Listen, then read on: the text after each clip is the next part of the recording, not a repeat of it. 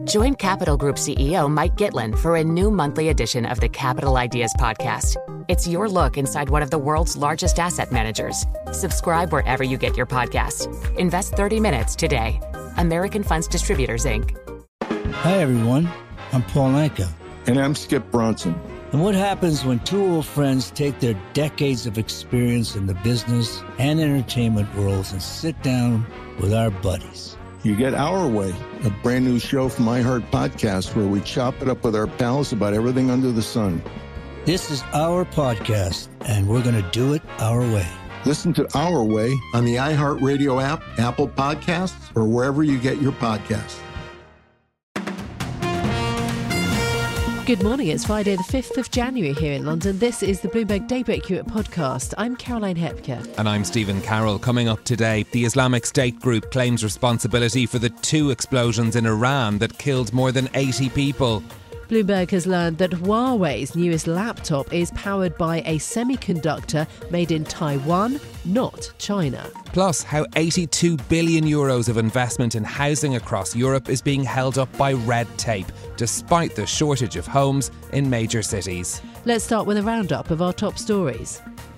The Islamic State group has claimed responsibility for yesterday's attack that killed more than 80 people in Iran.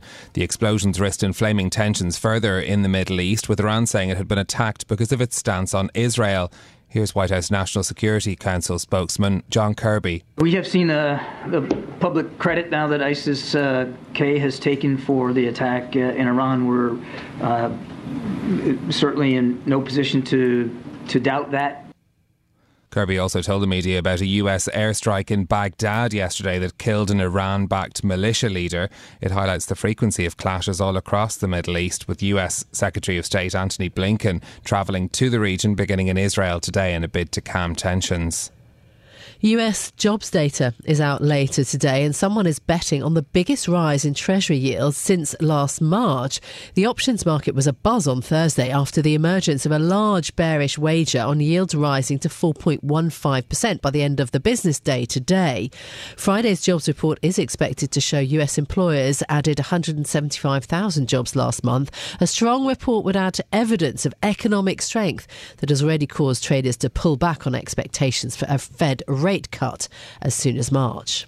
Huawei's newest laptop runs on a chip made in Taiwan, quashing talk of another Chinese technological breakthrough. A Bloomberg investigation found the tech giant was using three year old chips made by the Taiwan Semiconductor Manufacturing Company. This countered speculation that Huawei's domestic partner, Semiconductor Manufacturing International, may have achieved a major leap forward in fabrication technique. Huawei caused a stir in the US and China last August when it released a smartphone with a 7nm processor made by Shanghai based SMIC. And now, Brits are reaping the benefits of higher interest rates. The news helps explain the country's economic resilience, but improvements could soon fade. Bloomberg's Tiwa Adebayo has the details. £16 billion.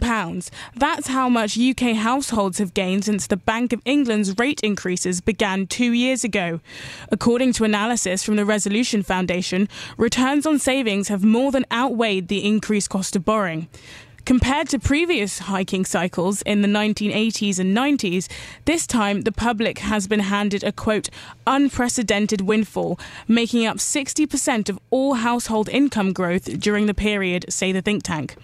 But those gains could be about to dwindle as around 1.5 million homeowners face rising bills this year when their fixed rate mortgage deals expire, and markets expect the BOE to make its first rate cut in May. In London, Tiwa Adebayo, Bloomberg Radio. Rishi Sunak has signalled that a UK general election will be called in the second half of 2024. The Prime Minister told broadcasters yesterday that the timing of the vote is his, quote, working assumption, but failed to rule out a poll in the spring. The government's decision to hold an earlier than usual budget in March had previously sparked rumours of a May election. Labour leader Keir Starmer worries the Conservatives will play dirty in what will likely be a tough election battle. Because the government has no record to put before the country, it can't say, look at the great achievements, you must want more of this, because that would be laughable. Can't say we've had great leaders, because they burnt through five, most of them now in disgrace. And so they will go low. Starmer's comments come as the Tories try to close a 20 point poll gap with the uh, ruling with the opposition party.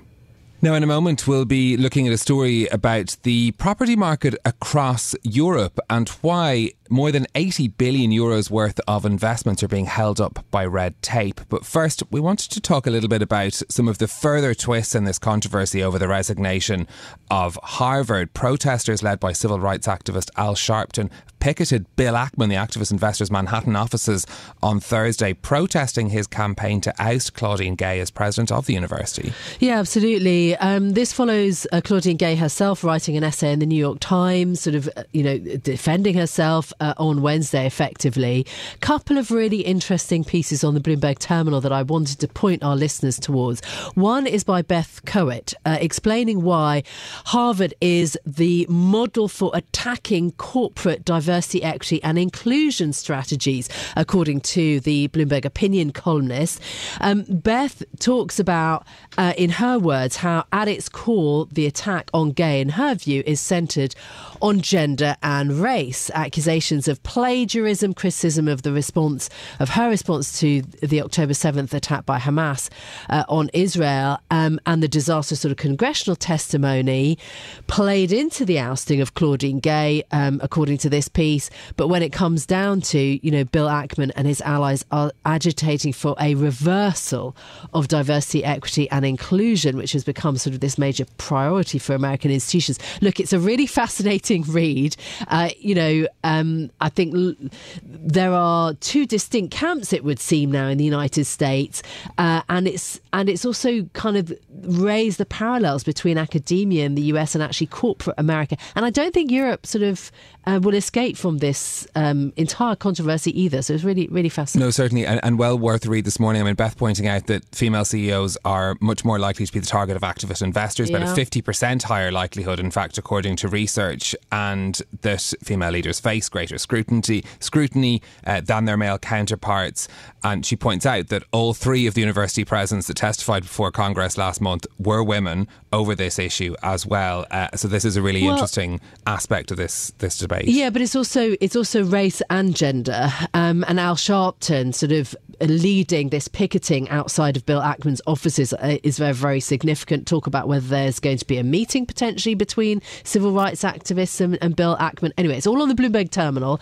Have a read. I think yeah, very interesting but very important uh, sort of controversy. Let's move our attention, though, uh, back to our top story. As the war between Israel and the uh, Israel uh, Islamist Palestinian group Hamas has continued, it has stoked violence in other parts of the Middle East. Islamic State has claimed responsibility for Wednesday's deadly attack in Iran near the grave of Qasem Soleimani that left so many dead.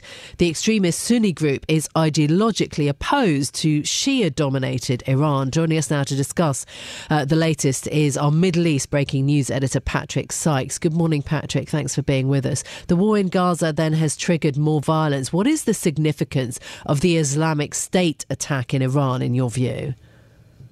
Morning. Yes, uh, there's that. There's that opposition that you mentioned, right? The uh, ISIS being a Sunni extremist group, both ideologically and religiously opposed to Shia-led and Shia-dominated uh, Iran. The, the two, of course, also fought uh, directly in the region in, in, recent years in, in theaters like uh, Syria and Iraq, often led by Qasem Soleimani personally or strategically. Uh, he, he being, of course, uh, or his, his cemetery being the site of uh, this week's attacks, right? So he was very much a face of uh, for ISIS Iranian aggression against them in the region. In terms of the significance, this should be uh, ostensibly a sort of risk-off factor, right? It should help to isolate this uh, this week's attack as a, a, sort of ISIS versus Iran incident and nothing more regional, nothing related to Hamas um, and Israel. unfortunately, uh, the Iranian official position is that ISIS itself, and this has long been held the position, is that ISIS itself uh, was created by the US, by the West, in order to weaken and divide Muslims and Muslim states in the region, and therefore to protect Israel. And we saw just overnight President Iranian President Raisi saying that no support or backing from any power will protect the agents involved in this murder. So the Iranians are still keeping up uh, this sense that Israel had some kind of uh, role in this. Of course, the US uh, saying that wasn't the case from the start, and Israel, as it never does, not commenting at all. Patrick, the US Secretary of State Antony Blinken travelling back to the region. It's the fourth time he's been there since the October 7th attack in Israel. It's another significant tour. What will he be hoping to achieve? Yeah, it's another huge itinerary he's got as well. I mean, Turkey, Jordan, Qatar, UAE, Saudi, Egypt, and Israel, plus the West Bank and Greece just to top it off.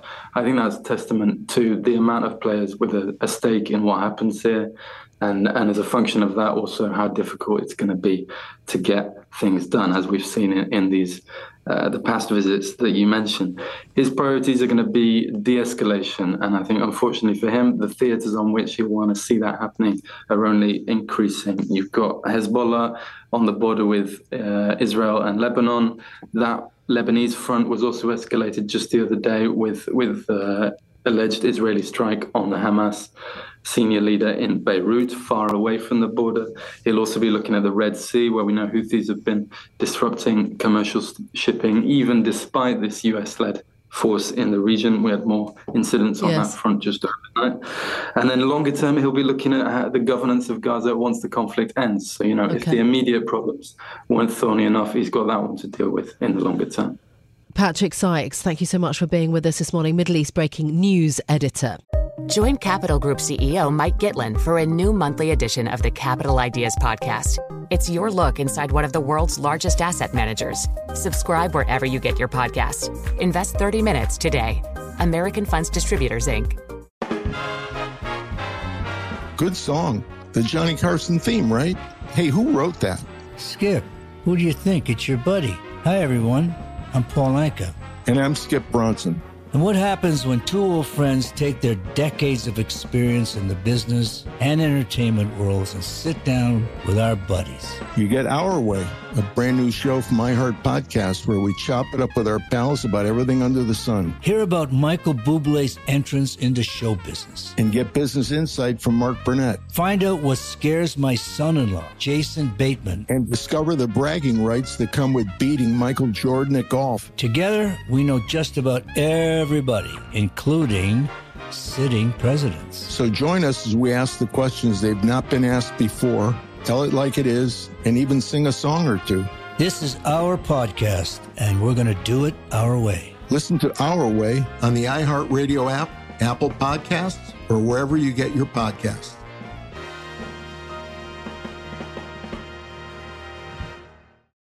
We're going to turn to a story about Europe's housing market next. And as housing shortages cause rents and home prices to surge across major European cities, investors have the capacity to inject an estimated 82 billion euros into new residential projects over the next two years. But red tape is threatening to get in the way and restrict the flow of this money. Here to discuss what's happening is our residential real estate reporter, Damien Shepherd. Damien, good morning to you. First of all, where has this 82 billion euros of potential investment in residential property come from? Yeah, look, it's been a tricky year for European real estate off the back of high interest rates. But in the office and retail sector, there have been problems for a while. The work from home and online shopping era has led to investors wanting to shift their portfolio allocations. Now, as one broker put it to me, investors turn to beds when they don't like anything else. So that makes residential real estate more attractive than ever now. There's a lack of supply, not enough existing stock. So the money's there, but as you mentioned, there are some problems in the way. So, what are the issues then, sort of playing on the minds of investors who might otherwise be quite keen to put some money to work? So the main one is rent controls. So some governments across Europe have stepped in to control rising rents in recent years. Let's take Scotland, for example, where landlords can only hike rents by up to 3% per year. Now, that can be great for tenants, but it can put investors off because it limits their returns, often doesn't make the numbers add up, and sometimes doesn't account for surges in inflation. Now, there's similar rules in place across Europe in, in cities such as Dublin, Stockholm, and Copenhagen. So there's headaches across the board when it comes to rent controls. Another one of the big issues here is planning bottlenecks, and that's particularly a problem in the UK. Um, the way that the planning system is laid out in the UK means that um, projects can either be delayed or rejected by local authorities, and that snatches away that incentive for developers to build and build. Um, energy efficiency rules are also looming across Europe, meaning many buildings need renovating. Um, that can be a problem in countries like Germany, where the existing stock is very old, uh, which can put off investors from putting their money into the country. Damien, this is a huge political issue as well. What does this all mean for Europe's political parties and for, for people who are either trying to buy or rent a home? Yeah, so so for citizens, this just brings more frustration for people wanting to buy a home or indeed just live in a good quality property. That's because poor quality housing and a lack of stock won't improve fast enough if the investment doesn't come. Now, look, the positive is the money is there to invest, and that leaves governments with big policy decisions to make in the year ahead. Take the UK, for example, where we've just found out that the election is likely to happen in the second half of this year. We've seen Labour and the Conservative Party locking horns on improving the planning system. And elsewhere in countries with rent caps like Scotland and Ireland, you'd imagine more questions will be asked to the political parties about whether the, the balance of controlling rents for tenants um, is in line with the need for that investment for good quality housing. Yeah, I mean, especially if you look at average rental growth, as, as you've done in terms of uh, property prices just in London, it's staggering how much prices have gone up. I mean, uh, is that something that's true across Europe? You know, the, the uh, increase in uh, rental fees. Yeah, rents are rising. I mean, uh, in our story, we've got a chart in there which shows some massive increases over the last five years. And like I said, that does make investment a really attractive proposition um, for these rich investors across the continent. But it is these policy decisions which they'll be looking at when it comes to making that decision about where am I going to put my money. I mentioned Scotland earlier. I've spoken to yeah. a lot of developers and investors who've said we've actually avoided Scotland because of these rent caps. Why would we, um, you know, build a, a, a build to rent site in Scotland if we could just go uh, a few miles lower in Manchester. So it, it could lead to these decisions about some countries getting that investment and some not. This is Bloomberg Daybreak Europe, your morning brief on the stories making news from London to Wall Street and beyond. Look for us on your podcast feed every morning on Apple, Spotify, and anywhere else you get your podcasts. You can also listen live each morning on London DAB Radio, the Bloomberg Business app, and Bloomberg.com. Our flagship New York station is also available on your Amazon Alexa devices. Just say, Alexa, play Bloomberg 1130. I'm Caroline Hepker. And I'm Stephen Carroll. Join us again tomorrow morning for all the news you need to start your day, right here on Bloomberg Daybreak Europe.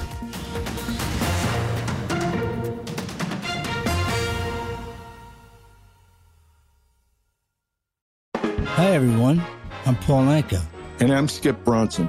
And what happens when two old friends take their decades of experience in the business and entertainment worlds and sit down with our buddies? You get Our Way, a brand new show from iHeart Podcast where we chop it up with our pals about everything under the sun. This is our podcast, and we're going to do it our way.